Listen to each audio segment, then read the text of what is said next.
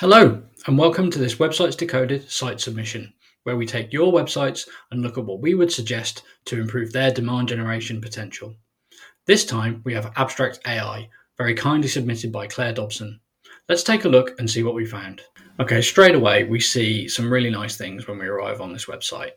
There's plenty of white space around the content. There's a nice horizontal navigation that's familiar and intuitive to me across the top. We've got differentiated, contrasting calls to action, so I know what's primary and what's secondary. We've got a glimpse of the software in the header image, which is always really good, and we've got some very nice, very strong proof indicators too. But what would I suggest to improve the demand generation potential of this website? When it comes to demand generation, the contents of this hero section are really important. While ready on day one is a nice line, it's really more of a strap line than a value proposition, and it doesn't convey a lot of information about what's on offer on this site. So, my first recommendation would be to replace that probably with something like this subtitle. This text clearly explains what's on offer, who it's for, and what problem it solves, so it makes a stronger H1 title for the homepage. I'd then suggest supporting it with messages that we actually find over here in the animation. Automated playbooks and scripts and real time recommended responses make really nice supporting points for that updated title. In terms of the image, we're almost there. We can see the software, although it's a little hard to make out.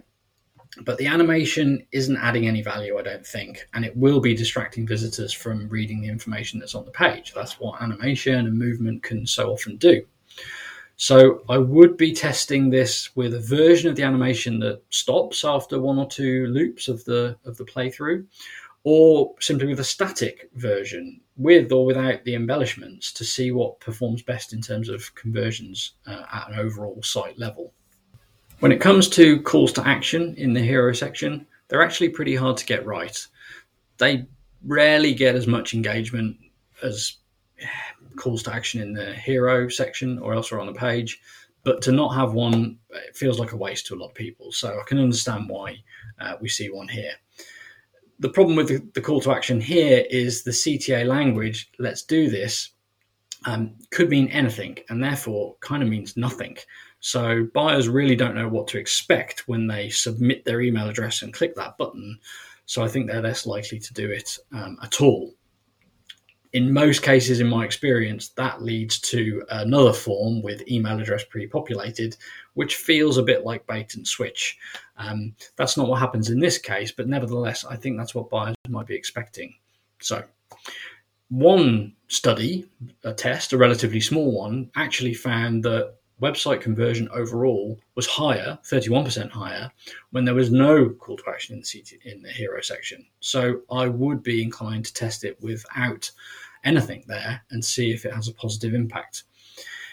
If not, or if um, you know de- committed to having a call to action, I would simply have a request a demo button and or a button linking to the product tour to take buyers to pages where they know what to expect. When it comes to the social proof indicators, we've got some really strong ones here, but I don't think it'll be clear to all buyers that the stars are G2 stars. So they might look at those with a little bit of suspicion and wonder where those ratings are coming from and if they're real. So I'd be putting the G2 logo alongside those stars or grouping them more clearly with the G2 badges to make it clear that's where they're from. As we scroll down, we see uh, some logos of companies that are using the product. That's always good. I might be inclined to tweak the headline to indicate just how these teams are using the software and what I'm joining them doing on it, as opposed to just joining them. As we scroll down, we get to a piece of content I really like, which is how does it work? I think a lot of B2B businesses could benefit from explaining how their innovative or differentiated or novel solution actually delivers the promise that they're making. So I really like seeing that here. This video, however, probably isn't doing a great job of supporting that really good copy. Um, a number of reasons. One, it's more of an educational piece of content, or at least that's how it appears to me. So it's kind of ideal at a different point in the research and buying journey it's a recorded meeting, meaning I've got to watch it at full screen really to be able to see what's contained within. And I'm like most buyers, watching with my volume off. Um, and so, since there are no built in captions or subtitles, which is often the case with YouTube embedded videos, I'm most likely not going to watch it through and I'm not going to get a lot of value from it. I'd be looking here for a you know more targeted animated explainer or a piece of video that supports the how it works message with captions embedded or with subtitles turned on so that buyers without their volume up can you know get the content they need in a quick and easy way. Either that or just have an illustration that supports the how it works message. One other thing i noticed um, and ux improvements to websites can sometimes be big and sometimes they can be small i noticed as i was browsing this website that the sheer amount of movement in these buttons kind of stopped me in my tracks and I found myself interacting with the button over and over again to see the movement instead of clicking it to go and see where it leads me. So I think it might be wise to simplify these buttons, reduce the amount of movement that goes on when people hover, and see if it gets more people clicking and going where you want them to go. As we scroll down, we continue to see nice content well presented. We've got results, we've got use cases, and we've got testimonials testimonials from customers, really strong content type, of course. One issue um, with how these presented are presented across the site is the line length. So um, we can't read text this long um, without frequently having to start over due to the long line length, meaning I and potentially some other visitors are not actually reading these statements to see what incredible value these customers have got from the tool. So I'd be re uh, reorganizing how this is presented, um, changing the layout of the text versus the photograph and the name and title, so that the line length was constrained and I could read it really easily while I'm skimming the page.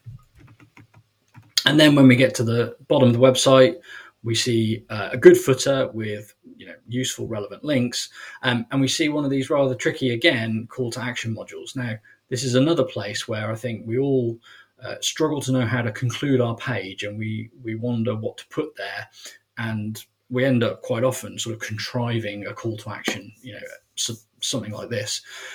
Buyers typically don't engage with them in this position.